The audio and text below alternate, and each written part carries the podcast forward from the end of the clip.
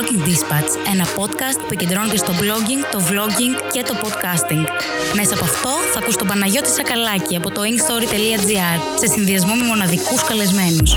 Δεν θες να χάσεις επεισόδιο; Stay tuned ακολουθώντας το The Blogging Dispatch στο Spotify, στο Apple Podcast, στο Google Podcast, στο Castbox και σε όλες τις δημοφιλείς streaming πλατφόρμες.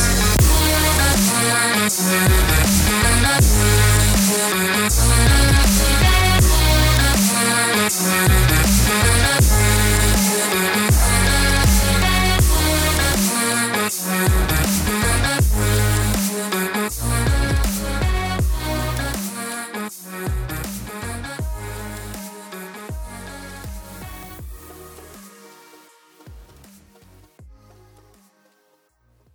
Και επιστρέφουμε στο δεύτερο επεισόδιο της δεύτερης σεζόν, όπου έχω σήμερα δύο αξιαγάπητες καλεσμένες που αρκετοί ίσω γνωρίζετε και είναι η Κατερίνα και η Κάλη από το ανθομέλη.com και από το greektravelfamily.com. Κατερίνα, Κάλη, καλώς ορίσατε στο The Blogging Dispatch. Γεια σου, Πάνο!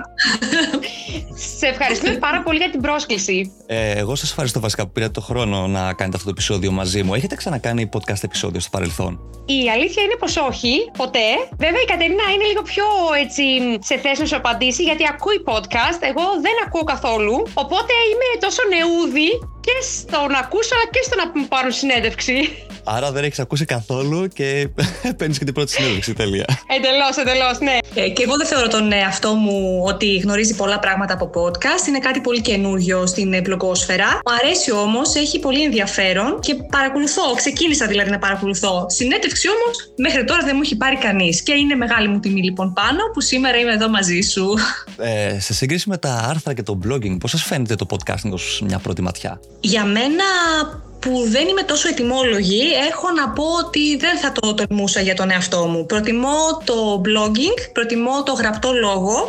Έχω το χρόνο να γράψω αυτά που θέλω με το χρόνο που θέλω, όποτε τα θέλω και να κάνω τις διορθώσεις μου με την άνεσή μου. Τόσο κόσμος του podcast και γενικά της επεξεργασίας του ήχου θεωρώ ότι είναι πολύ δύσκολος για μένα. Δεν τον γνωρίζω και θεωρώ ότι θα κολυμπήσω στα βαθιά αν κάνω κάτι τέτοιο. Το καταλαβαίνω πάρα πολύ καλά γιατί και εγώ στην αρχή όταν πρωτομπήκα στο podcasting μου φάνηκε ένα ολόκληρο καινούριο βουνό. Ενώ με το blogging είσαι πιο, έχεις την άνεσή σου. Ναι, έτσι είσαι λίγο πιο safe νομίζω. Εγώ πάλι παρόλο που είμαι πολύ μεγάλη λάτρης του ραδιοφώνου και το αγαπώ πάρα πολύ, με το podcast δεν ξέρω, δεν είχα το χρόνο να ασχοληθώ η αλήθεια είναι καθόλου και να γνωρίσω κάποιους podcasters που πολλοί μου λένε ότι ακούνε και άνθρωπου από το εξωτερικό, αλλά και Έλληνες φυσικά. Οπότε νομίζω ότι χρειάζεται και αυτό το χρόνο του για να το γνωρίσεις. Αλλά έχω και ένα άλλο πρόβλημα. Γενικά, όταν γράφω και όταν κάνω δουλειές, δεν μπορώ να ακούσω κάτι άλλο. Δηλαδή, για παράδειγμα, όταν γράφω στο. Πολλοί μου λένε ότι κάνουν δουλειά στον υπολογιστή, δουλεύουν και ταυτόχρονα ακούνε κάποιο podcast. Αυτό δεν μπορώ να το κάνω. Οπότε μου μειώνεται και ο χρόνος που θα μπορούσα να ακούσω κάποια στιγμή μέσα στην μέρα μου. σω λοιπόν είναι και η έλλειψη χρόνου που δεν μου έχει επιτρέψει μέχρι στιγμής να αφιερωθώ και να αφοσιωθώ στο να γνωρίσω λίγο καλύτερα τα podcast. Ε, η ερώτησή μου εδώ πέρα είναι αυτοί οι άνθρωποι οι οποίοι καταφέρουν και δουλεύουν ενώ παράλληλα ακούνε podcast. Πώς το κάνουν, ρε παιδιά, μας πούμε και εμάς το κόλπο. Έλαντε.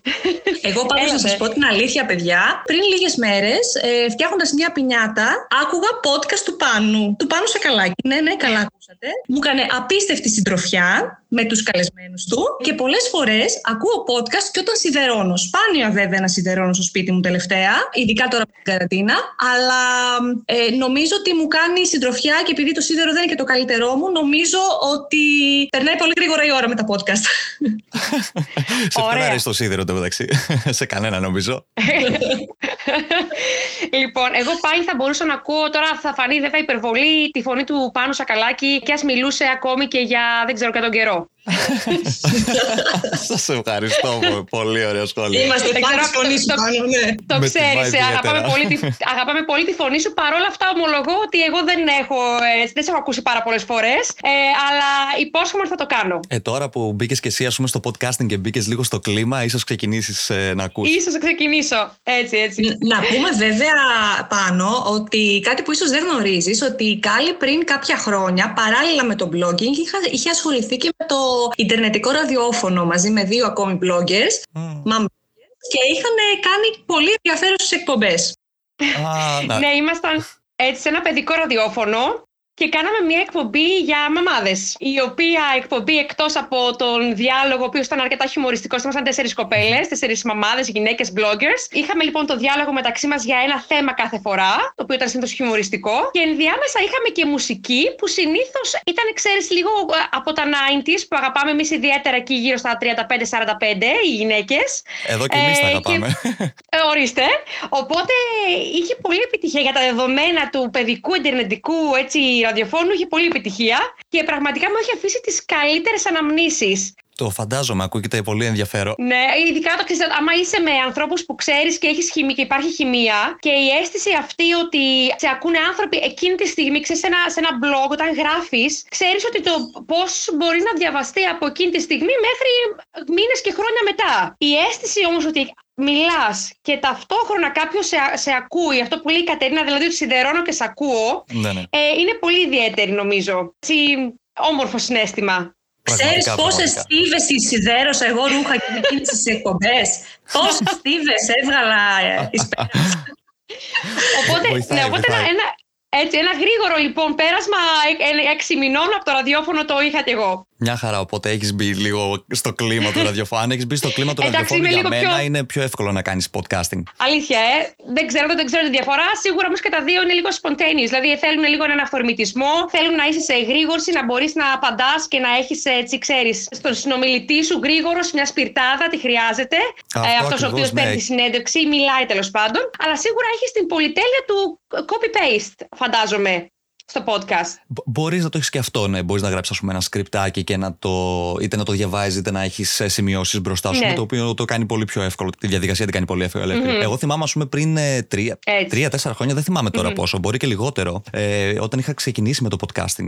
Με είχαν πάρει συνέντευξη από ένα ραδιοφωνικό σταθμό στη Στουκάρδη, που ήταν mm-hmm. ελληνικός ραδιοφωνικός σταθμός. Και θυμάμαι, ξέρω εγώ, ότι όταν μου είπαν ε, ξεκινάμε σε πέντε, τέσσερα, εκείνη τη στιγμή oh. σφίχτηκαν όλα μέσα μου.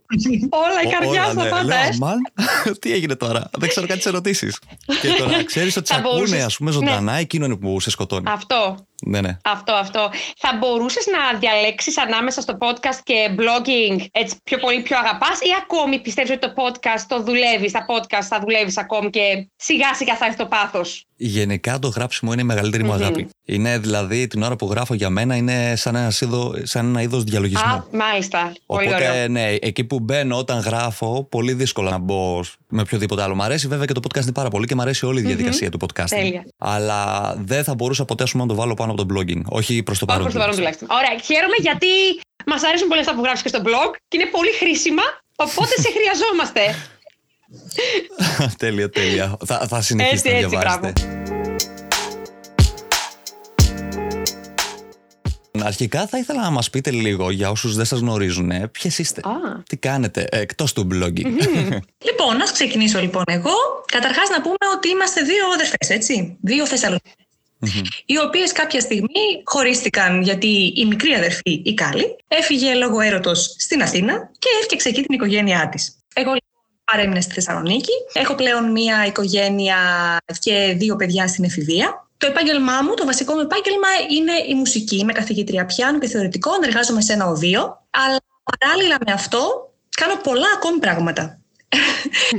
το, η τελευταία μου ενασχόληση είναι η κατασκευή πινιατών για πάρτι, όπως προανέφερα. Ε, έχω τελειώσει γραφιστική, ασχολούμαι γενικότερα έτσι ως ε, καλλιτέχνης ε, με τη ζωγραφική, με κατασκευές, ε, με οτιδήποτε έχεις να κάνει με το DIY, με τις ε, χειροτεχνίες και με αυτή μας την ιδέα, η οποία ξεκίνησε από την αγάπη μας για τα πάρτι, συμπαρέσυρα και την αδερφή μου και πλέον φτιάχνουμε επαγγελματικά τις δικές μας πινιάτες για πάρτι. Πολύ άσχολη και δημιουργική μπορώ να πω.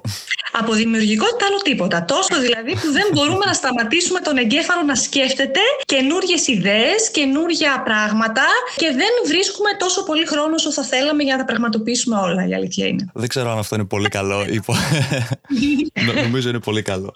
Δημιουργικότητα να υπάρχει. Αυτό ισχύει, αυτό ισχύει. Ε, εγώ από την πλευρά μου τα είπε και η Κατέρινα λίγο για μένα στην αρχή. Έχω σπουδάσει μεταφράστρια, έχω σπουδάσει μετάφραση. Ασχολήθηκα με τη μετάφραση για τα πρώτα 10 χρόνια μετά τις σπουδές μου, αλλά ταυτόχρονα δίδασκα και αγγλικά. Και αυτό είναι και το επάγγελμα που ουσιαστικά είναι το σταθερό μου και βασικό μου εισόδημα. Είμαι καθηγήτρια αγγλικών. Και Εκτός από την δημιουργικότητα, θεωρώ ότι αυτό που μας ε, χαρακτηρίζει με την Κατερίνα είναι και η επαφή μας με τα παιδιά. Και νομίζω ότι όλα αυτά μας οδήγησαν και στη δημιουργία του Ανθομέλη. Το γεγονός λοιπόν ότι ήμασταν πάρα πολύ κοντά με τα παιδιά, τα αγαπούσαμε, μας έκανε να θέλουμε να προσφέρουμε στις οικογένειες και στις μητέρες έτσι ώστε και αυτές με τη σειρά τους να δημιουργήσουν και να περνάνε ποιοτικό χρόνο μαζί με τα παιδιά τους. Τι ωραία, τι ωραία. Έτσι, ακριβώς. Για πείτε μας λίγο, τι είναι το Ανθομέλη και το Greek Travel Family, για όσους δεν έχουν μπει ποτέ στα blogs; Λοιπόν, το Ανθομέλη μας λοιπόν τι να σου πω. Το ανθομέλι ήταν ένα καρμικό έτσι, στοιχείο στη ζωή μας. Εγώ είμαι ένας άνθρωπος πολύ αντιδραστικός. Όταν μου λες να κάνω κάτι καινούριο, ενώ θέλω πάρα πολύ να αλλάζω πράγματα στη ζωή μου, φοβάμαι τόσο πολύ εκείνη τη στιγμή που λέω συνέχεια όχι. Το ανθομέλι ήταν το πρώτο πράγμα στη ζωή μου που η Γατέρινα μου είπε: Θες να το κάνουμε. Και ως διαμαγείας είπα ναι. Μάλλον αυτή η θετικότητα λοιπόν που δώσαμε εκείνη τη στιγμή μας έκανε να το αγαπήσουμε τόσο πολύ που έγινε μέρος της ζωής μας. Είναι ένα blog λοιπόν όπου καταγράφουμε την καθημερινότητά μας, όχι όμως με την έννοια του ημερολογίου κάθε μέρα. Έχει βέβαια και μια ημερολογιακή αξία, γιατί αναφέρουμε πολλά στοιχεία, σταθμούς στη ζωή μας, για τα παιδιά μας, ε, τα πάρτι, την, για τους συζύγους μας κτλ. Αλλά συγχρόνως προσφέρουμε και πάρα πολλές ιδέες στους γονείς που μας διαβάζουν. Βλέπετε και τα ταξίδια που έχετε κάνει μέσα από αυτό. Ακριβώς, έτσι. Δεν, ξεχνά, δεν ξεχνιέται τίποτα λοιπόν. Εννοείται ότι έχουμε και μια τεράστια στήλη με ταξίδια, την οποία έχει εμπλουτίσει και η μητέρα μας, η Μαμά Μαρία, η οποία με πολύ χαρά γράφει για τα ταξίδια που κάνουν με τον πατέρα μας με το αυτοκινούμενό τους. Ένα υπέροχο οικογενειακό blog. Έτσι ακριβώς. Είναι η οικογενειακή λοιπόν υπόθεση και όλα αυτά είναι, δημιουργούν μια κυψέλη, για να μιλήσω και με όρους ε, μελισσοκομείας, μια και λέγεται Ανθομέλη το blog μας. είναι μια κυψέλη δημιουργικότητας και προσφοράς ιδεών και ποιοτικού χρόνου μέσα στην οικογένεια. Πόσα χρόνια υπάρχει το Ανθομέλη; Ε, είναι από το 2011, από τον Νοέμβριο του 2011. Πω, πω, έχει μεγαλώσει αρκετά. ναι, πολλά... έχει μεγαλώσει αρκετά και πρέπει να σου πω ότι μαζί του μεγαλώνουμε και εμείς. Δηλαδή, παρόλο που βλέπουμε σε πάρα πολλά blogs, ε, επειδή θεωρούν οι bloggers που γράφουν ότι έχουν βρει ένα πιασάρικο θέμα, για παράδειγμα τη μητρότητα, το θυλασμό ή τα μικρά παιδιά, εμείς ε, δεν μπορούσαμε να λειτουργήσουμε έτσι. Εμείς λειτουργούμε με βάση τις ανάγκες και τα θέλω της οικογένειάς μας σε κάθε χρονιά και κάθε εποχή. Δεν μπορούμε δηλαδή πλέον να γράφουμε πια για βρέφη, γράφουμε όμως για εφηβεία. Δεν μπορώ να γράφω για, για γυμναστική που δεν κάνω πια, γράφω όμως για την προσπάθειά μου να κάνω ένα πιο υγιεινό τρόπο ζωής.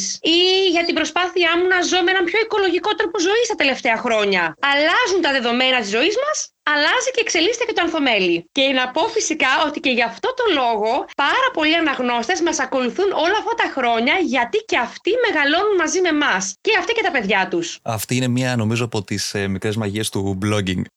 Μεγαλώνουμε και εμείς μαζί με τα blogs μας. Ναι, είναι σαν μικρά παιδιά. έτσι, έτσι. Και είχαμε και ένα. Family, ναι. Κατερίνα.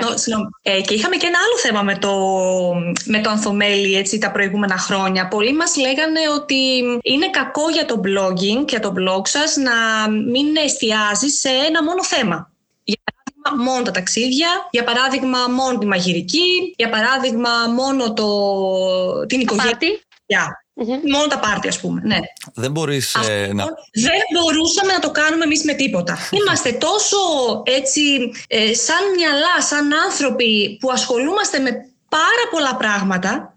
Το βλέπεις και από τις δουλειές μας άλλωστε. Το φαίνεται μέσα στο blog μας. Γιατί το blog μας είμαστε εμείς. Αποτυπώνει τους εαυτούς μας και τις οικογένειές μας, κατ' επέκταση. Ναι. Οπότε οι πολλές κατηγορίες που αυτή τη στιγμή υπάρχουν στο blog υπάρχουν γι' αυτό ακριβώς. Γιατί εμείς στη ζωή μας, στην καθημερινότητά μας, κάνουμε πάρα, πολύ πράγμα, πάρα πολλά πράγματα. Απολαμβάνω να κάνω ε, DIY με την κόρη μου, που τώρα εξελίχθηκε από το Μαρκαδόρο στην Σοπινέλο και τώρα στο.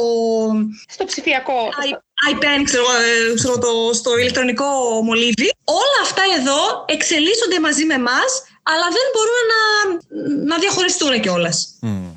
Ναι, ναι, ναι, καταλαβαίνω. Αν και δεν θεωρώ απαραίτητα καλό ή κακό το να έχει ένα blog πολλαπλές θεματολογίες. Για μένα, αν μπορείς να υποστηρίξεις όλες τις θεματολογίες τις οποίες γράφεις, τότε είναι σωστό. Mm-hmm. Καταλαβαίνω πώς το λες. Ναι, ναι, ναι. Ναι. Για τους περισσότερους bloggers όμως το να εστιάσουν σε μία με δύο θεματολογίες το πολύ είναι επειδή είναι καλοί σε, αυτή, σε αυτά. Ναι. Μμμ. Όπως και εγώ, ας πούμε, με Κατα- το Ink Story. Το Ink Story ξεκίνησε να γράφει αποκλειστικά μόνο για blogging. Αλλά καθώς εξελίζομαι και εγώ, εξελιζόταν και αυτό με περισσότερα πράγματα που έκανα. Δηλαδή, ασχολήθηκα μετά με το podcasting, οπότε ξεκίνησα να γράφω για το podcasting. Ασχολήθηκα με το vlogging, οπότε ξεκίνησα να γράφω και γι' αυτό. Δεν είναι κακό εφόσον γνωρίζεις γι' αυτά, μπορείς να τα γράφεις, θες να τα γράφεις. Όχι, όχι, ξέρεις τι γίνεται. Νομίζω ότι αν ήμασταν ενδεχομένο. Για παράδειγμα, ε, ξέρεις πόσες φορές έχω σκεφτεί να γράψω ε, για αγγλικά; Επειδή πολλές φορές ψάχνω, για παράδειγμα, ασκήσεις για τους μαθητές μου, ψάχνω θεωρία, ψάχνω διάφορα πράγματα. Έχω πει, ρε παιδί μου, γιατί να μην καταγράψω τις γνώσεις μου σε, και να μπορώ να βοηθήσω κάποιους άλλους γονείς ή καθηγητές; Η αλήθεια είναι ότι δεν, το, έχω- δεν έχω καθίσει ποτέ να το κάνω, γιατί μέσα σε όλα θέλουμε και να περνάμε και λίγο καλά. Δηλαδή το ανθομέλι μπορεί να έχει εξελιχθεί και λίγο δουλειά για εμάς, λίγο έως πολύ θα έλεγα δουλειά για εμάς. Θέλουμε όμως να κρατήσουμε και αρκετά το κομμάτι του πάθους και του χόμπι. Ναι, ναι, από τα πιο σημαντικά νομίζω είναι αυτά τα Καταλαβες. κομμάτια. Ναι. Ε, οπότε σε καταλαβαίνω όμως από την πλευρά σου και εσύ ότι λες για παράδειγμα ότι εγώ ρε παιδί μου τεχνικά γνωρίζω πολύ καλά να γράψω για blogging και podcasting. Άρα πρέπει να το καταγράψω αυτό το πράγμα. Νομίζω ότι ο κάθε ένα ξέρει πού μπορεί να εστιάσει για τον εαυτό του και να τον κάνει να, να νιώθει καλά. Ακριβώς αυτό, ναι. Ακριβώς αυτό. Και γι' αυτό είναι επιτυχη... ε, κάποια blogs είναι επιτυχημένα και ίσως κάποια άλλα όχι. Πο- πολύ σωστό, πολύ, πολύ σωστό. ναι.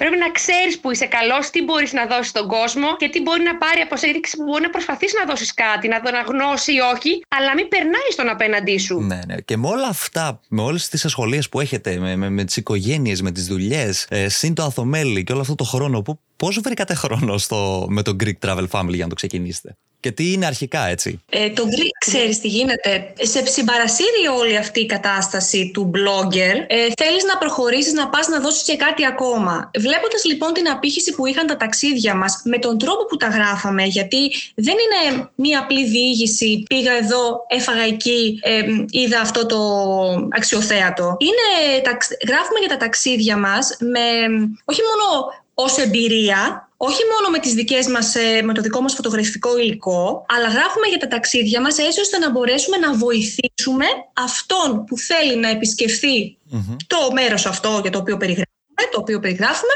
ε, και να του δώσουμε όσο περισσότερες πληροφορίες για το μέρος μπορούμε. Οπότε το Greek Travel Family ξεκίνησε ως μια ιδέα και ως μια ανάγκη να μπορέσουμε να διευρύνουμε το αναγνωστικό μας κοινό και στο εξωτερικό. Να μιλήσουμε για την Ελλάδα, όχι μόνο στους Έλληνες, όπως μιλούσαμε ως τότε, αλλά και σε όλους τους ξένους, για να γνωρίσουν την Ελλάδα και να μπορέσουν να την επισκεφθούν όσο γίνεται καλύτερα. Και πώς είναι η εμπειρία σας μέχρι τώρα με γράφοντας τα αγγλικά και έχοντας κοινό από άλλες χώρες; Λοιπόν, κοίταξε να σου πω. Η αλήθεια είναι ότι τις μεταφράσεις έχει αναλάβει η Κάλλη ως επαγγελματίας μεταφράστρια.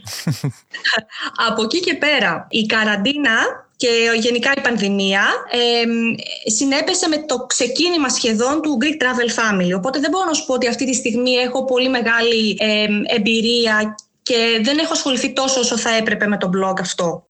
Είναι ακόμη πολύ μωράκι, θέλει πάρα πολύ δουλειά ακόμα και θέλει επιτέλους να βγούμε από αυτό που ζούμε αυτή τη στιγμή για να μπορέσει να ανοίξει τα φτερά του. Και να ηρεμήσουμε όλοι.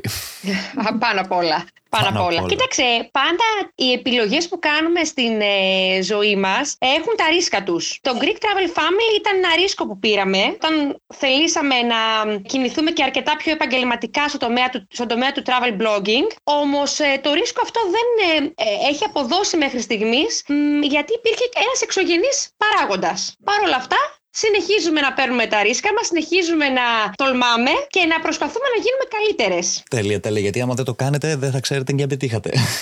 Οπότε. Ακριβώς, ναι, ναι, ναι. έτσι ακριβώς, έτσι ακριβώς. Εντάξει, όχι ότι δεν απογοητεύεσαι βέβαια, υπάρχει και το στοιχείο της απογοήτευσης, ε, αλλά και που δεν υπάρχει. Όταν, υπήρχα, όταν υπάρχουν άνθρωποι που έχουν χάσει τις δουλειές τους, που, που, που, με όλο αυτό που ζήσαμε, πάλι καλά να λέμε. Ακριβ... Δόξα τω Θεώ, να λέμε. Ακριβώς αυτό, ακριβώς αυτό. Ναι, γιατί η αλήθεια είναι πως ε, υπάρχουν πολλές δουλειές οι οποίες ε, ανέβηκαν πάρα πολύ και υπάρχουν και οι δουλειε οι οποίες δηλαδή διαλύθηκαν εντελώς, ας πούμε. Οπότε... Διαλύθηκαν, Ναι, ναι. ακριβώς. Οπότε δεν πειράζει. Μία χρονιά δεν μας πήγε τόσο καλά όσο θέλαμε, αλλά ελπίζουμε ότι ε, από το καλοκαίρι τώρα το 2021 και μετά τα πράγματα θα αλλάξουν. Μακάρι για να μπορέσουμε να κάνουμε και τις διακοπές μας και να ξεσκάσουμε επιτέλους. Εννοείται.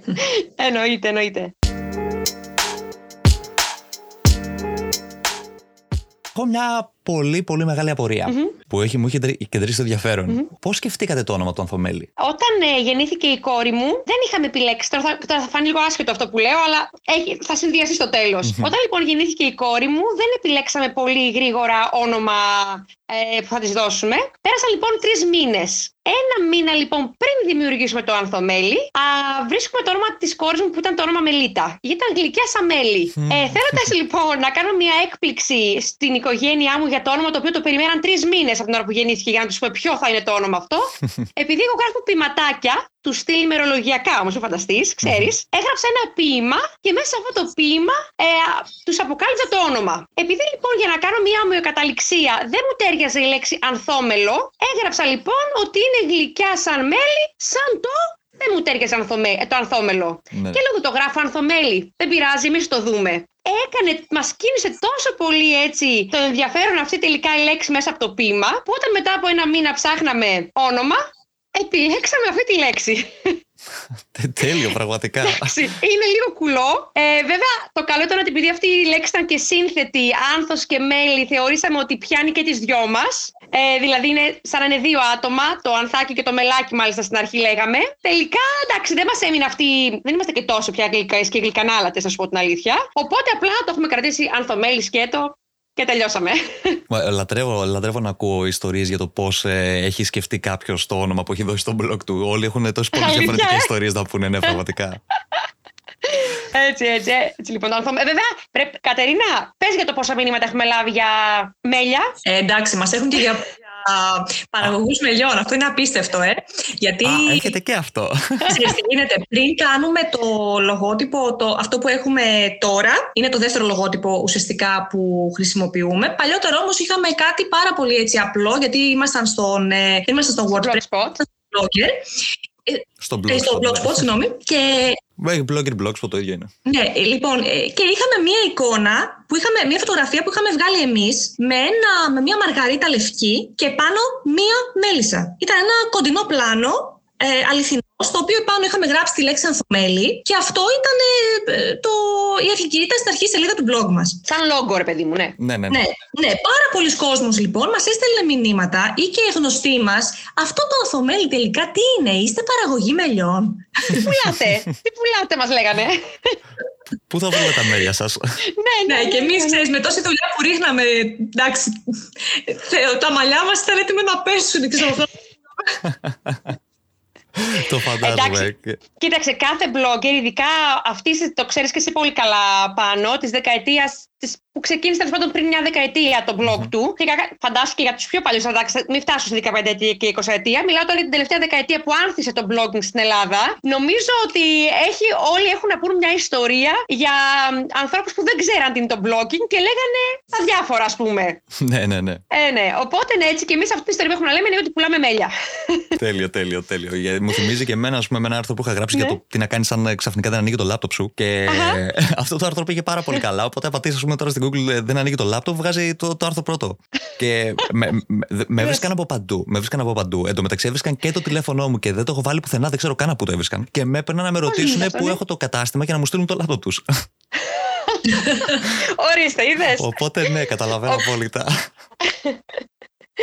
Έτσι ακριβώς. Οπότε, λοιπόν, είστε από το 2011 λοιπόν είστε με το blogging. Mm-hmm. Υπάρχει κάποια έτσι μεγάλη εμπειρία που ζήσετε χάρη στο blogging που να σας έμεινε αξέχαστη. Λοιπόν, νομίζω ότι μια μεγάλη ευκαιρία που ζήσαμε ήταν όταν ακόμα ως blogger ήμασταν κρυμμένες πίσω από την ανωνυμία μας. Και τι εννοώ με αυτό; Παλιότερα δεν, υπήρχε τόσο, δεν υπήρχαν τόσο έντονα τα social media, όταν ξεκινήσαμε δηλαδή. Οπότε υπογράφαμε εγώ Εκατερίνα ως Κάθη, η Κάλλη ως Κάλλη. Συνεχίζουμε βέβαια να υπογράφουμε έτσι, αλλά έτσι μας είχε γνωρίσει ο κόσμος. Σε εκείνη λοιπόν την ε, περίοδο, κάποιοι bloggers οργανώθηκαν έτσι ώστε να ε, δημιουργήσουν ένα, να ξεκινήσουν ένα, ένα συνέδριο για να ενημερώσουν και τους υπόλοιπους bloggers για το πώς να χειρίζονται τα blog τους και γενικά να ενώσουν αυτή την μεγάλη ομάδα των bloggers στην Ελλάδα. Έτσι λοιπόν, μας κάλεσαν να μιλήσουμε σε ένα πάνελ στο συνέδριο ψηφιακές γειτονιές που έγινε τότε. Αυτό ήταν ε, για μας ε, κάτι πολύ εντυπωσιακό, κάτι πάρα πολύ ευχάριστο που δεν το περιμέναμε.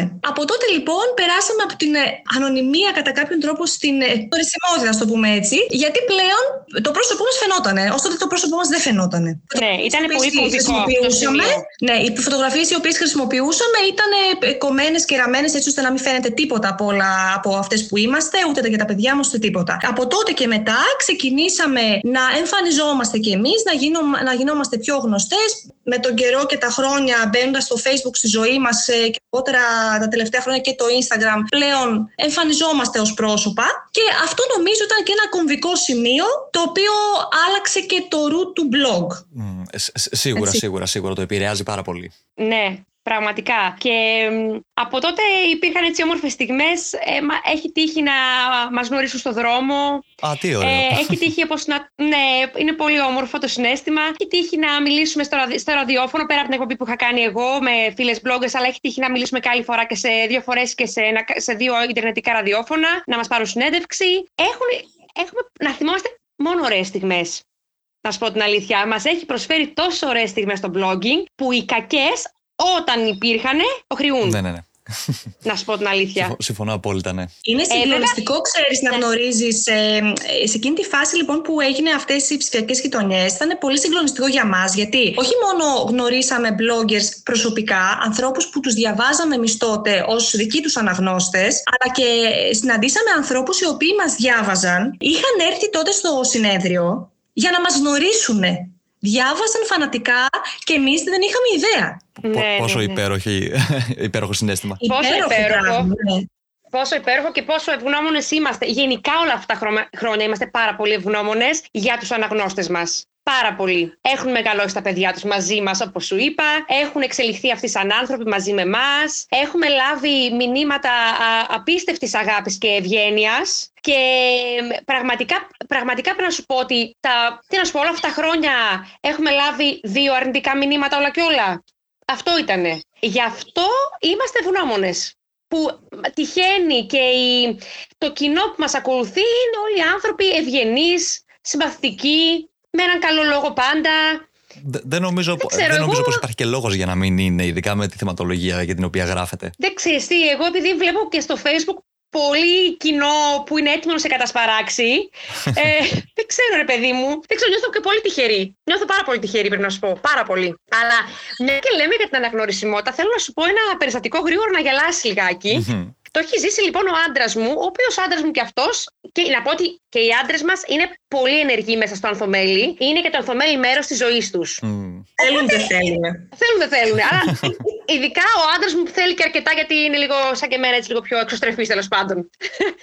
Κάποια λοιπόν στιγμή ο άντρας μου μπαίνει από τις σπάνιες φορές που μπαίνει μόνος στο μετρό χωρίς εμένα και την κόρη μου. Έπρεπε να κατέβει κάτι για κάτι δουλειές, μπαίνει στο μετρό. Οπότε ξαφνικά εκεί που είναι όρθιο στο μετρό μέσα, τον κοιτάνε δύο κορίτσια, δύο κυρίες, κοπέλες. Δεν θυμάμαι τώρα τι ηλικία είχαν. Ναι, ναι. Οπότε καταλαβαίνεις ότι ο άντρας μου αρχίζει τώρα να σκέφτεται πόσο μετράει ο άντρα. Και λέει: Μπήκα μια φορά μόνος μου στο μετρό και άρχισαν και με κοιτάνε. Ξαφνικά λοιπόν σηκώνεται μία από τις δύο κοπέλες και τον πλησιάζει. Αρχίζει το, η καρδιά του τρελό καρδιοχτύπη, ας πούμε. Τι γίνεται, τι συμβαίνει, ρε παιδί μου στο μετρό; Και του λέει η κοπέλα: Συγγνώμη, είσαι ο άντρας της καλής από τον Ανθομελή.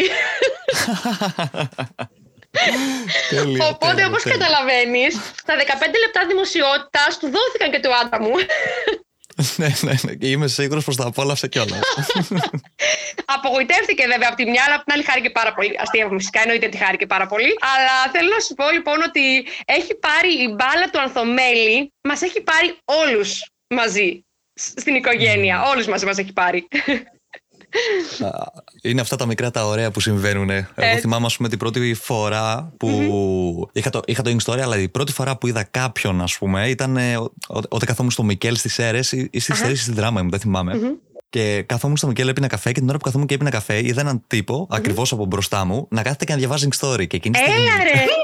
Λένε, εκείνη στιγμή, δεν, είπα, ε, δεν είπα εννοείται τίποτα, αλλά εκείνη τη στιγμή μου ήρθε μια ευχαρίστηση τεράστια μέσα μου. Τέλειο, τέλειο συνέστημα, που, τέλειο. Ναι, ναι, ναι. Είναι αυτά τα συναισθήματα που αξίζουν. Εσύ που ζεις και σε μια διαφορετική έτσι, πόλη από εμάς, έχεις νιώσει αυτό το συνέστημα ή επειδή δεν εμφανίζεσαι πάρα πολύ ως πρόσωπο, δεν ακόμη σε αναγνωρίζουν. Αν και είσαι χαρακτηριστική φυσιογνωμία, η αλήθεια είναι. Αλλά έχεις, ε, έχεις έτσι βιώσει κάτι αντίστοιχο; Ε, έχει τύχει, ας πούμε, να έχω δύο, α- δύο ανθρώπους μο- στο κιλικης που είναι πολύ μικρή πόλη, έτσι, να μου πούν, ας πούμε, ρε, εσύ ξέρεις, ε, Εσύ είσαι;» είσαι ο Παναγιώτης από το Ink Store, ναι, έβλεπα ότι είσαι από Κιλκής, αλλά... Α, τέλειο, τέλειο, τέλειο, τέλειο. τέλειο. Ναι, ναι, έρχονται ας πούμε, να σου μιλήσουν και μια κοπέλα πάλι ας πούμε, τις προάλλες που με έχει αναγνωρισει Τώρα στα κοντά έχει κανένα δίμηνο κιόλας. Αλλά ναι, είσαι σε μια τόσο μικρή πόλη και είναι ότι και εγώ ας πούμε, δεν είμαι τόσο του vlogging όπου θα βγάλω το, την προσ- φάτσα μου ας πούμε, έξω να. Ναι, το πρόσωπό μου, ναι, Άννα, γεια σου, για Ναι. να δείξω, ας πούμε. Έτσι. Οπότε, ναι, αλλά όλοι με καταλαβαίνουν πάντα και αυτό μου το έχουν πει ας πούμε, και διάφοροι που, έρθουν, που έχουν έρθει ας πούμε, να με γνωρίσουν. Που μου λένε ας πούμε, ότι από τη φωτογραφία που έχεις πούμε, στην ε, αρχική σελίδα sidebar, παιδί μου. Α, ορίστε, είδες. Είναι μία φωτογραφία, Μία και ναι, εκεί. και όλοι, ας πούμε, ναι, με έχουν δει από εκεί και ξέρουν αυτή τη φωτογραφία. Μήπως Τέλεια. εξέρουν πάνω από τις μουσικές σου έτσι ικανότητες και τα τραγουδιστικά σου ταλέντα, τα κιθαριστικά σου ταλέντα, μήπως ξέρουν πιο Α, από εκεί παρά το Α, blogging. α, αμφιβάλλω. Από, από εκεί δεν μας ξέρει σχεδόν κανένας εκτός από την πόλη μας την ίδια. Γιατί με το που ξεκινήσαμε χτύπησε το COVID, οπότε καταλαβαίνετε πως. Α, κρίμα. Όπως Αυτό το όπως και οι COVID. travel bloggers, έτσι και εμείς Κρίμα. εξαφανιστήκαμε κάπως. Κρίμα, κρίμα, κρίμα. Είδες; Τώρα που μιλάμε και για την ε, αναγνωρισιμότητα και με όλα αυτά, να φανταστώ πως ε, και εσείς ως bloggers έχετε συνεργαστεί, έχετε κάνει τις συνεργασίες σας. Και η ερώτησή μου είναι η εξής: Πώς αισθανθήκατε με την πρώτη επαγγελματική συνεργασία που κάνατε; Α, λοιπόν, η πρώτη συνεργασία μας ήταν τα... Ήμασταν, το Ανθομέλ ήταν περίπου δύο ετών τότε. Όταν λοιπόν έγινε αυτή η συνεργασία ήταν με ένα ιντερνετικό κα- ε, site, κατάστημα για είδη για πάρτι. Ε, πρέπει να σου πω ότι νόμ... Φτιάχνετε και πινιάτες. Ε, ορίστε. Τότε την κάναμε; Τότε δεν κάναμε, Α, δεν όχι, κάνατε όχι, τότε. όχι. Α. Τότε δεν κάναμε. Λοιπόν, ε, α, λοιπόν, τώρα τι γίνεται. Εγώ λοιπόν άρχισα μαζί με την Κατέρινα να δημιουργούμε το Media Kit μας, να γράφουμε ένα ωραίο cover letter για να το στέλνουμε στις εταιρείες μέσα από email. Αφού λοιπόν έχουμε τι αρκετά, κάποια στιγμή λέω θα τους πάρω και τηλέφωνο. Όλους αυτούς που μιλήσαμε, τε- μιλήσαμε με το email. Στο Ναι. πρώτο τηλέφωνο λοιπόν που παίρνω, η κοπέλα όχι απλά ήταν το θετική, μας είχε διαβάσει κιόλας. Καταλαβαίνεις λοιπόν, μας διάβαζε κιόλας. Τότε λοιπόν νόμιζα ότι είχαν ανοίξει οι ουρανοί και στέλναν το μάνα. Τι να σου πω δηλαδή. Πραγματικά δεν το πίστευα. Λέω στην Κατερίνα με την πρώτη, ρε Κατερίνα, το πετύχαμε κιόλας. Βέβαια τα πράγματα στην πορεία δεν ήταν έτσι όπως εγώ χάρηκα ότι θα είναι τόσο εύκολα. Παρ' όλα αυτά Δύσκολο όμω. για κανέναν, ναι. Ναι, παρόλα αυτά όμως εκείνη η πρώτη συνεργασία έμεινε για αρκετά χρόνια. Με την ε, ιδιοκτήτρια του καταστήματος είμαστε ακόμη φίλες γνωστές, έχουμε γνωριστεί και από κοντά και έχουμε μια πολύ φιλική σχέση, παρόλο που πια δεν συνεργαζόμαστε επαγγελματικά. Και το συνέστημα ήταν απερίγραπτο, πρέπει να σου πω. Ήμασταν πάρα πολύ χαρούμενες που βρήκαμε κάποιον που όχι μόνο ήθελε να συνεργαστεί μαζί μας, μας διάβασε και φυσικά ήθελε να μας πληρώσει κιόλας. Πο- Πόσο πιο τέλειο, ειδικά στην αρχή. Εννοείται. Κατερίνα, τα λέω καλά; Τα λες πάρα πολύ καλά. Εγώ θα θυμηθώ όμως και κάτι ακόμα. Ε, μία ακόμη συνεργασία που και αυτή ήταν κομβική, κομβικό σημείο, το επίπεδο του travel. Ήταν ε, τα δύο πρώτα ξενοδοχεία που μας εμπιστεύτηκαν να τα επισκεφθούμε ως family travel bloggers και να γράψουμε ε, για τη διαμονή μας εκεί. Το ένα βρισκόταν ε, στην ε, περιοχή της Ξάθης και το άλλο στην περιοχή του Πηλίου. Ε, Και ε, βρίσκονται ακόμα φυσικά. Και η συνεργασία μας με τους ανθρώπους αυτούς που μας εμπιστεύτηκαν στην αρχή, της, ε, μ, στο ξεκίνημά μας ως travel bloggers, ε, ήταν για μας τεράστια τιμή καταρχάς. Ναι, ναι. Ε, από τότε συνεργαστήκαμε με πάρα πολλά ξενοδοχεία, αλλά τους συγκεκριμένους ανθρώπους τους έχουμε ακόμη φίλους μας και τους εκτιμούμε ε, απίστευτα πολύ. Ακριβώς. Είναι πολύ σημαντικό πράγμα η εμπιστοσύνη. Στις εποχές, στην εποχή που ζούμε σήμερα, που ε, δεν βλέπεις και ιδιαίτερη αξιοκρατία στην επιλογή των ε, ανθρώπων που επιλέγουν οι εταιρείες να τους διαφημίσουν, ε, το να, σου, να σε εμπιστευτεί κάποιος, πραγματικά τελικά πιστεύω ότι είναι πολύ μεγάλη τιμή, γιατί σημαίνει ότι έκανε τον κόπο να ψάξει για σένα, αφιέρωσε χρόνο για σένα, να δει ποιος είσαι, τι κάνεις, ποια είναι τα ταλέντα σου, τι μπορείς να κάνεις για αυτόν και αυτός σε τιμάει, νομίζω πολύ. Ναι, ναι. Γενικότερα όσοι έχουν κάνει τη μελέτη τους, μπορείς να έχουν, έχεις μια καλύτερη συνεργασία μαζί τους. Ακριβώς, ακριβώς. Ακριβώς. Ναι, γιατί όλοι ξέρουμε πω υπάρχει και η άλλη μεριά ας πούμε, των πραγμάτων όπου τίποτα δεν πάει σωστά. Άστα να πάνε. Αλλά είπαμε, θα λέμε, θα πούμε καλά πράγματα σήμερα. Ναι, ναι, Εντάξει, είπαμε. η αλήθεια, η αλή- πάνω σε αυτό λίγο να πω το εξής, ρε παιδιά. Τώρα, εντάξει, δεν λέμε, είπαμε να λέμε μόνο τα καλά, αλλά να πούμε και μια αλήθεια. Ε, Δυστυχώς δεν υπάρχει αξιοκρατία με την έννοια του, του τι δίνει κάποιος. Να αξιολογηθεί για το τι δίνει και για την ποιότητα αυτού που δίνει. Ναι, ναι, ναι. Μετρούνται πολλές φορές από κάποιες εταιρείες, μιλάμε τώρα, για να μιλήσουμε για το επαγγελματικό μέρος του blogging, μόνο με νούμερα. Δεν είναι έτσι όμως τα πράγματα. Πρέπει να μετριέται και η ποιότητα Πάντοτε, ναι. πα- και Ισχύει. και ο τρόπος που γράφεις και αυτοί οι άνθρωποι που εμπιστεύονται αυτό το είδος του blogger αυτό, το, αυτό τον blogger, θεωρώ ότι μόνο καλά έχουν να πάρουν. Ναι, ακριβώς αυτό. Είναι και όπως και στο εξωτερικό. επιφανειακά τα Που υπόλοιπα. πολλά brands, ας πούμε, αντί να ψάχνουν blogs για να διαφημιστούν, ψάχνουν πρώτα bloggers για να τους γράψουν τα άρθρα. Α, ορίστε. Συγκεκριμένους. Είδες. Γιατί σου Ναι, αρέσει η οπότε- γραφή, λόγω της γραφής σου από ό,τι φαντάζομαι. Ακριβώς αυτό, ναι. Και αυτό γίνεται σε ένα πολύ μεγάλο μέρος, ε, αλλά όχι στην Ελλάδα. Αλλά όχι στην Ελλάδα. Εντάξει. Είμαστε ακόμη πίσω. Ναι, στην Ελλάδα είναι δυστυχώς ναι και είναι πολύ λίγες οι εταιρείες που πραγματικά θα κάτσουν να ψαχτούν και να δουν τι έχετε γράψει, mm-hmm. πώς έχει γεννηθεί αυτό που έχετε δημιουργήσει, τι ανταπόκριση έχει από τον κόσμο. Δηλαδή δεν, δεν ψάχνουν. Κοιτάνε τα νούμερα και λένε εδώ είμαι. Ναι. Εντάξει, να πω. Ο καθένας ε, βλέπει τι τον συμφέρει. Μακροπρόθεσμα όμως, ενδεχομένως θα πρέπει λίγο να αλλάξουν και τα πράγματα στην Ελλάδα. Γιατί δεν ξέρω πού θα μας βγάλει όλο αυτό. Ενδεχομένως θα φαγωθούμε στο τέλος μεταξύ μας. Τι να πω, δεν ξέρω. Ναι, ναι, δυστυχώς. Ναι. Ευελπιστούμε πώς θα αλλάξουν προς το καλύτερο. μακάρι, μακάρι, μακάρι. Όλα αυτά τα χρόνια που ασχολείστε λοιπόν με το blogging, έχω μια απορία. Γιατί τώρα έχετε πει όλες τις ασχολίες που ασχολείστε, την καθημερινότητά σας, δηλαδή με τις οικογένειες και όλα αυτά. Πού βρίσκετε χρόνο να ασχολείστε με δύο blogs, ε, έχοντας παράλληλα όλες αυτές τις υποχρεώσεις; Κατέρινα, πού βρίσκει χρόνο, κορίτσι μου, Γιατί, εσύ; και, και το αναφέρω κυρίως αυτό, γιατί μου το ρωτάνε και πάρα πολύ στο Ink Story. ή πα- πα- Πάρα πολλοί πελάτες και μου λένε τύπου ερωτήσεις. Ε, είμαι και μαμά, έχω και τα παιδιά, έχω και αυτό, έχω και εκείνο. Πώς να βρώσουμε χρόνο να Ναι. ασχοληθώ και με το blogging. Ναι. Κοίταξε να σου πω, εγώ θα πω μία λέξη. Ισορροπία. Ισορροπία πολλές φορές είναι δύσκολη σαν να περπατάς σε ένα τεντωμένο σκηνή. Εμείς ήμασταν ε, τυχερές. Είμαστε τυχερές γιατί η δουλειά μας ξεκινάει από το μεσημέρι και μετά. Που σημαίνει ότι όταν τα παιδιά το πρωί είναι στο σχολείο, εμείς έχουμε χρόνο να κάνουμε παράλληλα, να ασχοληθούμε και με το σπίτι μας αλλά και με το blog μας. Ναι. Ε, βέβαια, ο χρόνος είναι τελικά ελάχιστος, που σημαίνει ότι κάτι θα χρειαστεί να αφήσει στην άκρη. Είτε αυτό είναι να μην κάνει σωστά, να ολοκληρώσεις αυτό που έχεις ξεκινήσει στο blog, π.χ. ένα άρθρο, είτε να μην, ε, ε, να μην συμμαζέψεις κάτι στο σπίτι σου ή να μην ε, στρώσεις ένα κρεβάτι, για παράδειγμα. Ή Ναι. έτσι, τυχαίο. Αλλά προσπαθούμε να τα φέρουμε βόλτα όλα, γιατί τα, αγαπάμε πάρα πολύ το blog μας, αγαπάμε πάρα πολύ τον κόπο και τον χρόνο που έχουμε επενδύσει όλα αυτά τα χρόνια και θέλουμε να παραμείνει στη ζωή μας. Εγώ θα Ναι, σου ναι, πω- οπότε έχετε κάνει χώρο. Έτσι, θα σου πω ένα περιστατικό λοιπόν. Πριν ε, κάποια χρόνια, σε μια εκδήλωση που έκανε ένας εκδοτικός οίκος, συνάντησα μια παλιά blogger η οποία είχε σταματήσει να γράφει στο blog της και ασχολιόταν μόνο με το Instagram. Με οι πρώτες, ε, τα πρώτα γεια έπεσαν, γεια σου τάδε, γεια σου τι κάνεις κτλ. Και, και μου λέει με ένα ηρωνικό έτσι λίγο υφάκι, Μπράβο, μου λέει Κάλλη, βλέπω ότι εσύ συνεχίζεις το blog σου. Μου λέει, λέω, ναι, ρε, εσύ, λέω, και πραγματικά λυπάμαι πάρα πολύ. Και της το είπα πολύ ειλικρινά και μέσα από την καρδιά μου, γιατί είχε ένα πάρα πολύ ωραίο blog, πολύ ποιοτικό blog και πολύ ωραίο. Και της λέω, ναι, ρε, εσύ, λέω, πραγματικά λυπάμαι πολύ που εσύ το, έχεις- το σταμάτησες και το άφησες. Της λέω. Και μου λέει εκείνη την ώρα, Ε, τι να κάνουμε, φαίνεται εσύ είχες πιο ελεύθερο χρόνο από μένα. Εγώ λέει, δεν έχω λέει πια καθόλου ελεύθερο χρόνο. Στα αυτιά μου πρέπει να σου πω ότι αυτό.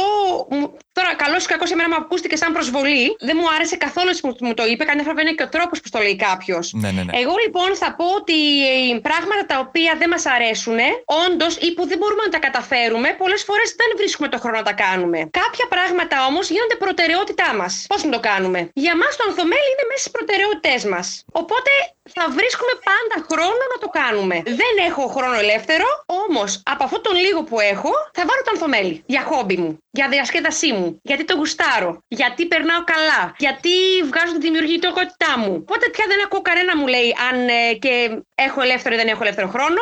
Έχω ή δεν έχω, αυτό θέλω και αυτό κάνω. Καταλαβαίνεις πώς το λέω, ε, δεν το Καταλαβαίνω λέω πάρα πολύ καλά πώς το λες, ναι, ναι. ούτε με εγωισμό και ε, αίσθηση ψώνιου, ε, με την έννοια ότι δεν μπορεί κάθε φορά. δηλαδή, Με την ίδια λογική και στα λέγαμε κάθε φορά σε κάποιον. Θα λέγαμε Α, εσύ τρέχεις, είσαι δρομέας, τρέχεις, άρα έχεις πολύ ελεύθερο χρόνο για να μπορείς να κάνεις αθλητισμό. Ή θα λέγα σε κάποιον, εσύ ασχολείσαι με το gaming, ε, άρα έχεις πολύ ελεύθερο χρόνο. Ναι, ναι. Δεν πάει έτσι. Οι άνθρωποι αγαπάμε να κάνουμε κάποια πράγματα για τον εαυτό μας. Ο καθένας επιλέγει αυτό που τον γεμίζει. Ναι, γενικά, άμα αγαπάς κάτι και θέλεις πραγματικά να το κάνεις, νομίζω πως μπορείς να βρεις χρόνο γι' αυτό, ακόμα και αν είναι λίγος. Έτσι, ακόμη και αν είναι λίγος Ναι, ναι, ακριβώς. οπότε- Κάποιοι ξενυχτάνε. Α πούμε, εμείς με την Κατένα δεν είμαστε του ξενυχτιού, κοιμάμαστε νωρίς. ε, είμαστε του πρωινού. Ο καθένας βρίσκει το χρόνο του, άλλοι ξενυχτάνε. Ναι, ναι, ναι. Εντάξει, ο Σίγουρα. καθένας, εσύ ας πούμε, πάνω, πες την αλήθεια. ξενι- Ξενυχτάς. ξε- ξε- όχι, ξενυχτούσα για πάρα πολλά χρόνια. Ξενυχτούσες. Ξενυχτούσα, Έχεις ναι, δίκιο, για ναι. πάρα πολλά χρόνια, αλλά πλέον σηκώνομαι κάθε μέρα στις 5 το πρωί. Γιατί Wow. έχω, ναι, έχω την ηρεμία μου εκείνη τη στιγμή, έχω την ησυχία μου. Δεν κινείται τίποτα. Οπότε μπορώ Τι ωραία. ναι, ναι, να μην έχω τίποτα ανοιχτά. Γιατί εκείνες τις ώρες, δηλαδή από τις 5 το πρωί μέχρι τις 8 ας πούμε, το πρωί, δεν έχω ανοιχτό τίποτα. Τα έχω όλα κλειστά και απλά γράφω. Μμμ. Wow, τέλεια. Ναι, είναι Μόνο οι με την πιο Κατερίνα ήρεμες θα και μπορούσε να ωραίες κάνεις παρέα, όχι μαζί μου. Εγώ ξυπνάω λίγο αργότερα πάνω, να ξέρεις, αν θες κανένα μήνυμα να μου στείλεις, κατά τις 6 και μισή εκεί. Α, μάλιστα. Μετά από μία, μία μισή ώρα το δικό σου δηλαδή, στείλε κανένα μηνυματάκι. να πίνουμε και το καφέ το πρωί μαζί. ναι, ναι. Ναι, είδες ο καθένας, είδες λοιπόν. Άρα εσύ φτιάχνεις τον, φτιάχνεις τον ελεύθερο σου χρόνο, τον βρίσκεις εκεί. ναι, μόνο που η διαφορά σου Εντάξει, με βέβαια δεν μένα θεωρείται είναι ότι- πλέον. Ναι, εμένα σου είναι Συγγνώμη. η δουλειά μου πλέον, δεν είναι. Σωστά. Ναι, οπότε έχεις αναγκαστικά δίκιο. έχω αυτό το χρόνο. Σωστά, έχεις αυτό δίκιο. έχεις ακριβώς δίκιο. ήθελα να πω προηγουμένως, να σε διακόψω κάλλη, ότι από ένα σημείο και μετά, αυτό που ένας παλιότερος blogger θεωρούσε χόμπι, ότι ήταν και για τους δυο μας, δηλαδή για μας και για εκείνη ε, χόμπι, πλέον για μας έχει γίνει επάγγελμα. Οπότε, εγώ προσωπικά νιώθω πολλές φορές ότι τελικά με το να ασχολούμαι με όλα αυτά που κάνω, συν το blog επαγγελματικά πλέον, Μμμ. δεν έχω ελεύθερο χρόνο. Δηλαδή παλιότερα έλεγα ότι ο ελεύθερος μου χρόνος ήταν το ανθομέλι. Τώρα δεν μπορώ να το πω αυτό 100%. Ναι, ναι, ναι, γιατί Ναι, πλέον. καταλαβαίνω πώς το λες. Ναι, καταλαβαίνω, Κατέρινα. Ναι, ναι, ναι. Γιατί υπάρχουν οι συνεργασίες, υπάρχουν τα deadline, υπάρχουν κάποια πράγματα τα οποία πρέπει οπωσδήποτε να κάνω στα social media και πολλές φορές μπορεί να μην έχω διάθεση να απαντήσω σε κάποια σχόλια ή σε κάποια μηνύματα, όμως ξέρω ότι πρέπει να το κάνω και είναι σωστό να το κάνω για τους αναγνώστες μου και για το πώς με βλέπουν εκείνοι και για τον χρόνο που διέθεσαν για να με διαβάσουν. Οπότε Μμμ. πρέπει να βρω το χρόνο. Είναι αυτό το πρέπει. Οπότε εμείς νομίζω ότι είμαστε κάπου στο, στο ενδιάμεσο μεταξύ χόμπι και επαγγέλματος. Έτσι, λίγο με το ένα Ναι. Και το άλλο πόδι εκεί. Ναι, νο- νο- νομίζω πως λίγο πολύ παραμένεις εκεί, γιατί και εγώ κάπως εκεί είμαι εδώ και χρόνια. Αλλά ναι, νομίζω πως και εμένα, ας πούμε, πολλές φορές μου λείπουν ε, οι παλιές καλές στιγμές, όπου δεν είχε το Ink Story, ας πούμε, τόσες υποχρεώσεις. Οπότε είχα τη χαρά πειραματιστώ με αυτό, να αλλάξω λίγο εκεί το σχεδιασμό, να κάνω λίγο αυτό, να κάνω λίγο εκείνο. Τώρα είναι πρόλαβε να δημοσιεύσεις τα άρθρα. Ε, με ποια εταιρεία τελειώνει αυτό, με, μια, με ποια ξεκινάω μετά.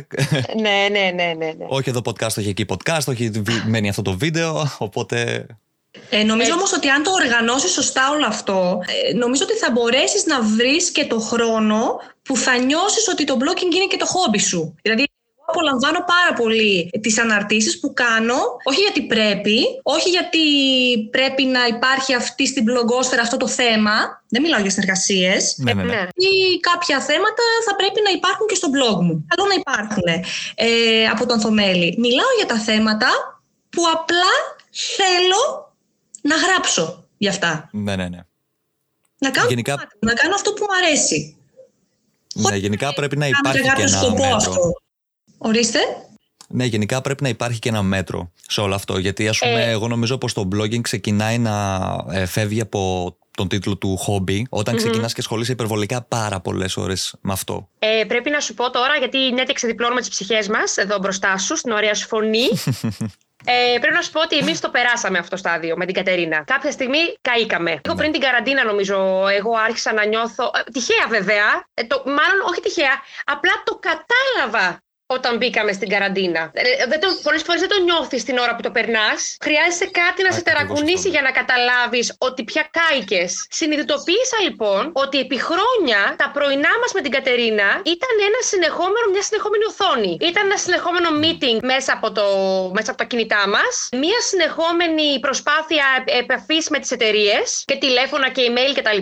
Και ένιωσα καμένη κάποια στιγμή ότι έκαψα τον εαυτό μου. Δηλαδή ότι έκανα υ- υπέρβαση των δυνατοτήτων μου και του πόσο μπορούσα να προσφέρω στο Ανθομέλη και στο blog μας και το κατάλαβα στην καραντίνα, να σου πω την αλήθεια. Μμ. Εκεί. Είναι πολύ μικρή, είναι πολύ δύσκολη η ισορροπία. Δηλαδή, ωραία, μιλάμε για ισορροπία, αλλά είναι πολύ δύσκολη όταν ειδικά σου αρέσει πολύ αυτό που κάνεις. Κάποια στιγμή είπα, εγώ για τον εαυτό μου τουλάχιστον είπα ότι κάλλη, σταμάτα. Σταμάτα. Δηλαδή, ναι, θες να είσαι στον υπολογιστή, αλλά δεν πρέπει να είσαι. Δεν πρέπει για σένα, για την δική σου ψυχική ισορροπία. Ναι, ναι. Ξέρεις όμως, ε, ξέρεις όμως τι γίνεται πάνω. Με ένα μαγικό τρόπο εργαζόμαστε μεταξύ μας με την αδερφή μου. Δεν ξέρω, γίνεται πάντοτε όμως αυτό. Δεν ξέρω πώς το καταφέρνουμε. Όταν δεν μπορεί η μία, μπορεί η άλλη. Και το ανθομέλι δεν σταματάει ποτέ να δουλεύει. Αυτό είναι πο- πολύ Ναι. καλό και πολύ Ναι. βασικό, Υπά- ναι. Δηλαδή, δεν υπάρχει περίπτωση αυτό που περιγράφει αυτή τη στιγμή η Κάλλη, το κάψιμό της, την περίοδο να το νιώθω κι εγώ. Πραγματικά.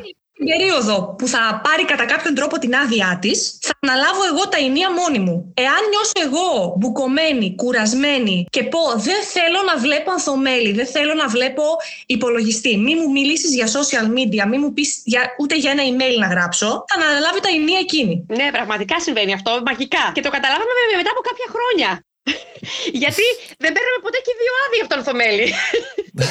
Και το καταλαβαίνω. Κάποια στιγμή. Ναι, εντάξει, η Κατέρινα επίσης το καλοκαίρι πολλές φορές λείπει επειδή κάνουν κάμπινγκ, ε, λείπει τα σε, εκτός Οπότε επειδή εγώ είμαι σπίτι, εγώ αναλαμβάνω εγώ. Αντίστοιχα σε διακοπές δικές μου ή Χριστούγεννα ή αυτά αναλαμβάνει η Κατέρινα. Ναι, τα βρίσκουμε πάρα πολύ καλά. Μαγικά και καρμικά.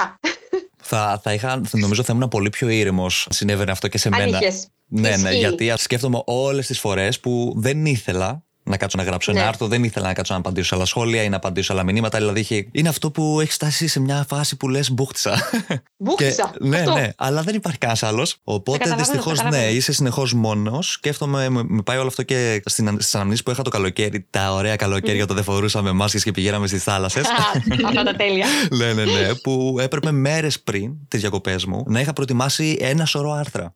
Και τότε ήταν οι μέρες που ξενυχτούσα για να προλάβω. Δηλαδή το έπαιρνα σε ρί για να προλάβω πούμε, να γράψω όλα τα άρθρα, ώστε να δημοσιεύονται μετά μόνα τους και εγώ να κάνω τι εγώ μου. Ναι, πάνω εντάξει, ε, έχεις δίκιο. Ε, και μάλιστα η αλήθεια είναι και εμάς πολλές φορές μας το έχουν πει ότι ε, εντάξει, εσείς είστε και δύο. Και έχουν και ένα δίκιο. Είναι πολύ βολικό, ναι. Και εγώ κατάλαβα πόσο είναι. βολικό είναι τώρα με το Ink Story Mag που προετοιμάζουμε. Και έχει μπει και έχει γράψει Τέλεια. τα περισσότερα άρθρα ο αδερφός μου, ο οποίος θα κάθεται και θα γράφει για όλα τα ταξίδια που έχει κάνει. Φανταστικά. Α, ναι! Μας είχες πει ότι ο αδερφός σου κάνει έτσι ιδιαίτερα ταξίδια. Ναι, είχε, είχε, κάνει, είχε γυρίσει σχεδόν όλη την Ευρώπη με το stop. Φανταστικά. Οπότε Καλά, από εκεί και μόνο έχει πάρα πολλές ιστορίες να πει ναι. και τις διαβάζω τώρα στα άρθρα που γράφει. Αλλά αισθάνομαι εξή αυτή την άνεση του ότι βλέπω ένα καινούριο άρθρο να δημοσιεύεται και δεν το γράψα εγώ. Δεν το πιστεύεις, ε! Πάντως πάνω, επειδή θέλω οπωσδήποτε να μιλήσω και για σένα και θέλω οπωσδήποτε να σου πω ότι Είμαι πολύ περήφανη όταν χτυπάω κάτι στην Google να ψάξω και μου βγαίνει πρώτη σελίδα πρώτος εσύ.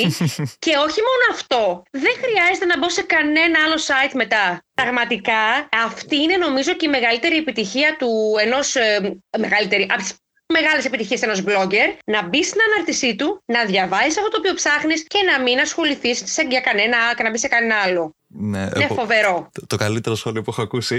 Ε, ναι, συγγνώμη, πρέπει να το πω. Και πρέπει να το πω γιατί αυτό το έχουμε συζητήσει πάρα πολλές φορές με την ε, αδερφή μου και τη μητέρα μου. Και θα σου πω τι εννοώ. Η μητέρα μου γράφει, όπως σου είπα, ταξιδιωτικές αναρτήσεις στο blog μας, οι οποίες είναι τεράστιες. Δηλαδή είναι τεράστιες. Ναι, είναι πάνω από 3.500 λέξεις. Και βάλε. Ναι. ναι. Η Google πρέπει πολλές να την αγαπάει τη μάμα Μαρία.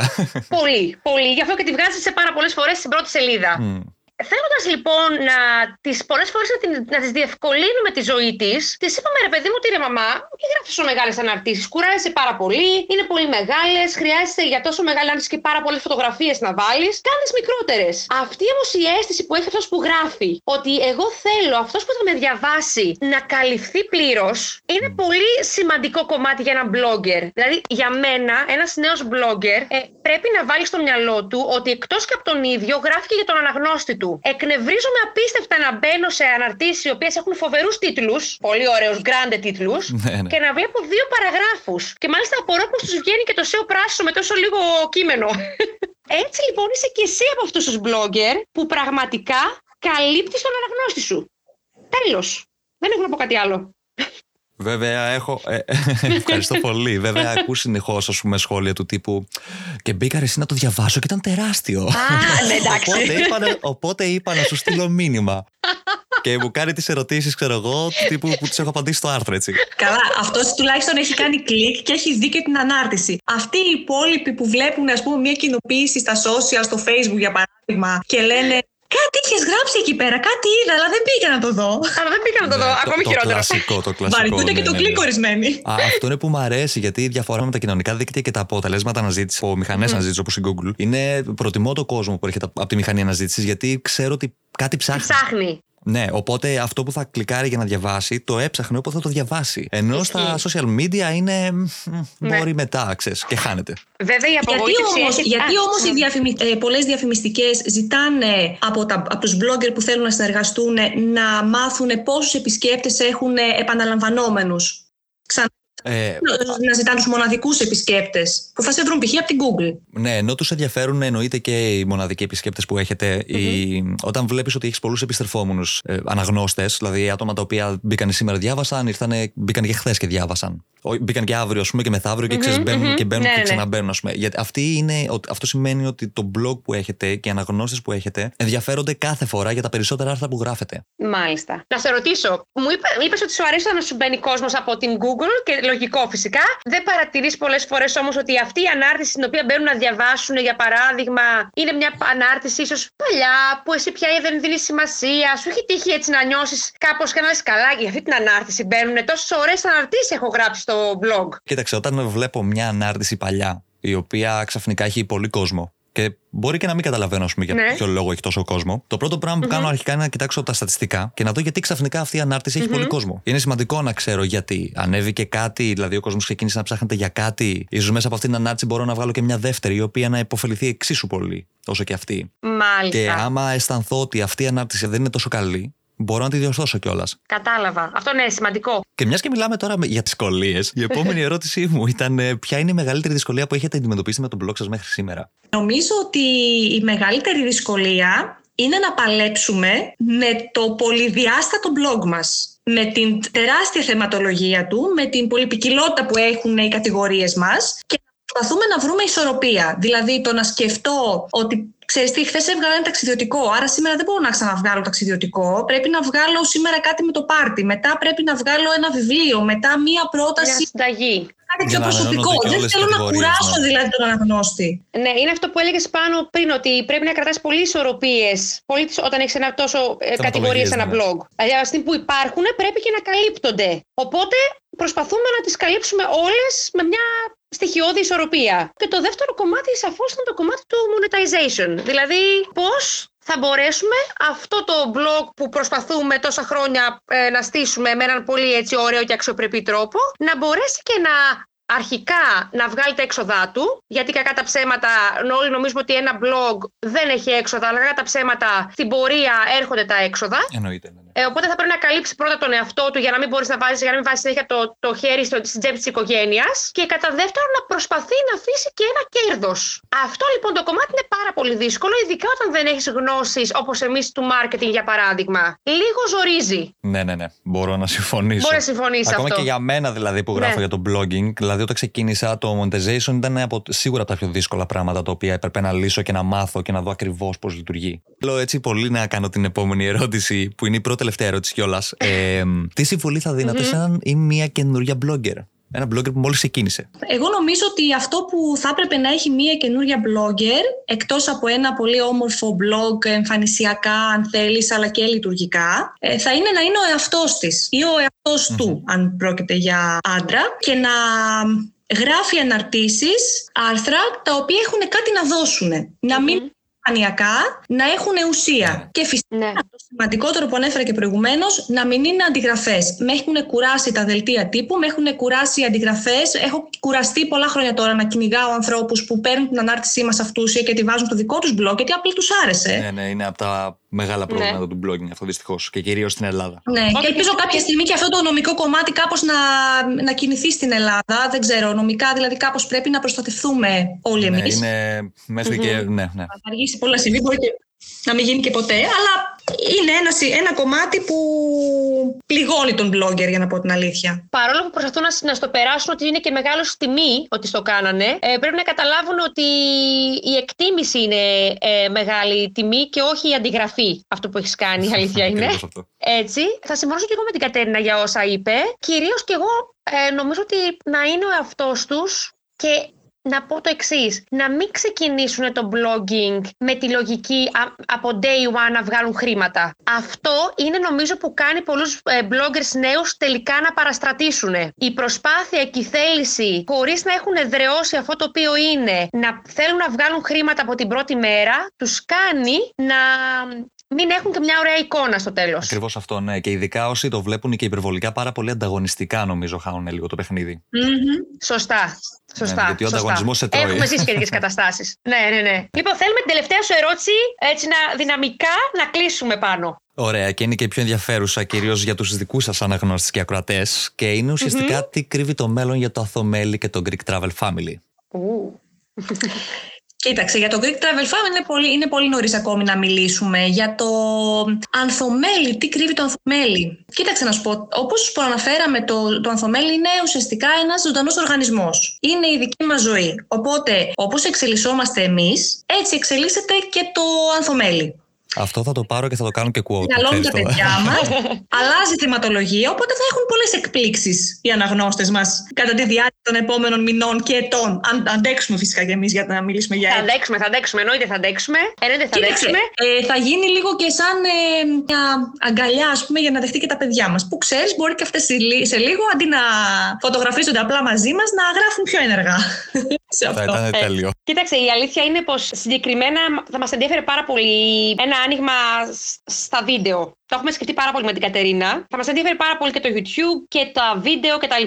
Ε, εδώ έρχεται το δεν υπάρχει χρόνος. Και δεν υπάρχει ναι. χρόνος για να γίνει σωστά. Εννοώ δηλαδή ότι επειδή χρειάζεσαι χρόνο για να κάνεις κάτι άρτιο σε βίντεο, χρειάζεσαι εξοπλισμό που χρειάζεται να επενδύσεις χρήματα, εκεί λίγο μπλοκαριζόμαστε. Η αλήθεια είναι. Δηλαδή, εγώ η αλήθεια είναι ότι πέρσι είχα πει ότι το 2020 θα ήταν η χρονιά που θα είχα μπει στο YouTube, θέλαμε να κάνουμε βίντεο, είχαμε πολλά DIY στο μυαλό μας να φτιάξουμε. Δεν μας βγήκε. Και γι' αυτό επειδή δεν μας βγήκε, λέμε να μην βάλουμε και πολλούς στόχους για το 2021 και το 2022. Δεν ξέρεις κιόλας. Θα το αφήσουμε λίγο ανοιχτό. Σε χαμηλούς ρυθμούς, ναι. ναι. Σίγουρα όμως ξέρουν ότι σε εμάς ό,τι και να δούνε θα είναι κάτι αισιόδοξο, δημιουργικό, κάτι που θα τους ε, να πάνε και αυτοί παρακάτω. Θα δουν πολλά ταξίδια που θα τους εμπνεύσει να ταξιδέψουν μαζί με τα παιδιά τους. Και νομίζω ότι μόνο και μόνο γι' αυτό αξίζει να μας επισκέπτονται πάνω. Άρα το μέλλον δεν ξέρουμε ούτε εμείς, αλλά ούτε και εσείς τι κρύβει. Οπότε θα το ανακαλύψουμε όλοι μαζί. όλοι μαζί, όλοι μαζί, έτσι, έτσι, έτσι. Λοιπόν, σας ευχαριστώ πάρα πολύ που ήρθατε στο επεισόδιο και καθίσατε και μιλήσετε και βρήκαμε επιτέλους και το χρόνο. Γιατί καταλαβαίνω πόσο δύσκολα είναι.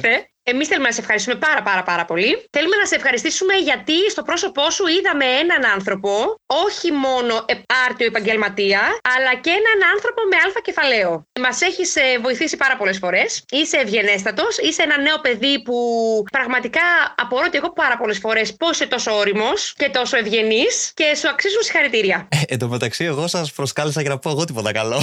και έχετε πεθάνει. δηλαδή. Ευχαριστώ πάρα πολύ. Ευχαριστώ πάρα να είσαι καλά, να είσαι καλά. Είναι οι αλήθειες πρέπει να λέγονται, οι αλήθειες πρέπει να λέγονται, να μην επαναλαμβάνομαι, η, η προαλλαλή ανακάλυψε μπορώ να πω. Απόλυτα. Ένα μεγάλο ευχαριστώ και από μένα και ελπίζω η συνεργασία μας αυτή να, να συνεχιστεί και να ανθίσει ακόμη περισσότερο. Αμφιβάλλω αν δεν συνεχιστεί. να πω φυσικά πάνω αν μου επιτρέψει ότι εννοείται ότι πέρα από το ανθομέλη.com και το Greek Travel Family θα μας βρουν στα αντίστοιχα social media στο Instagram και στο Facebook. Όλα θα προσθεθούν και στην περιγραφή εννοείται του επεισοδίου. Τέλεια. Σα ευχαριστώ πάρα πολύ γιατί και στο Instagram κάνουμε μια πολύ μεγάλη προσπάθεια. Να σου πω την αλήθεια για να εδραιωθούμε και εκεί πέρα το και να γίνει το αρθομέλη γνωστό. Και συνεχόμενα stories και, και κάνετε και lives. Κάνουμε και live και μας αρέσουν και πάρα πολύ. Και φυσικά να πω ότι εκεί βγάζω εγώ το ψώνιο μου, όπως κατάλαβε τώρα που με ακούνε. Ε, αυτή νομίζω φάνηκε. Βγάζω και το ψώνιο μου στο Instagram, κατάλαβες. ναι, αλλά παρόλα αυτά ξέρετε από τα βίντεο σας κιόλας μέσα από το Instagram βγάζετε και πολύ χαρά. Δηλαδή, εγώ μπορεί να ξυπνήσω το πρωί και να δώσουμε ένα story από εσάς και να είμαι με ένα χαμόγελο μετά. Και ένα χαμόγελο. Τι όμορφο αυτό. Ναι. Πολύ ωραίο. Ήταν η πρώτη φορά που έβγαλα ένα story το οποίο δεν ήταν χαρούμενο και πρέπει να σου πω ότι μέχρι και ο ανιψιός μου που με είδε μου είπε Κάλλη, θα σε παρακαλέσω πάρα πολύ να μην ξανανεβάσεις τέτοιο story. Οπότε δεν υπάρχει περίπτωση να ξανανεβάσω στο ενάχωρο story. Θεωρούμε ότι υπάρχουν πολλά κακά στη ζωή μας. Σαφώς δεν, σαφώς δεν κρύβαμαστε από το δάχτυλό μας και σαφώς δεν πρέπει να δείχνουμε μόνο την ε, ψεύτικη αληθινή πλευρά, ε, την ψεύτικη χαρούμενη πλευρά της ζωής. Ναι, εντάξει. Όλα είναι μες στη ζωή μας, αλλά εμείς επιλέγουμε την αισιόδοξη πλευρά της ζωής. Μια τέλεια συμβολή προς όλους, λοιπόν. Έτσι, έτσι, παιδιά, πάνε το ποτήρι μισογεμάτο. Και κλείνω λοιπόν εδώ πέρα το podcast επεισόδιο με την αγαπητή Κάλλη και την Κατερίνα από το Ανθομέλη και το GreekTravelFamily.com. Όπως είπα, θα βρείτε τους σύνδεσμου προς τα κοινωνικά τους δίκτυα αλλά και προς τα blogs τους στην περιγραφή. Και μέχρι το επόμενο επεισόδιο, όπου στο επόμενο επεισόδιο και τρίτο επεισόδιο θα ακούσετε τον αγαπητό Κώστα και την αγαπητή Έλληνα από το travelshare.gr. Και μέχρι το επόμενο επεισόδιο λοιπόν, καλή συνέχεια και keep blogging.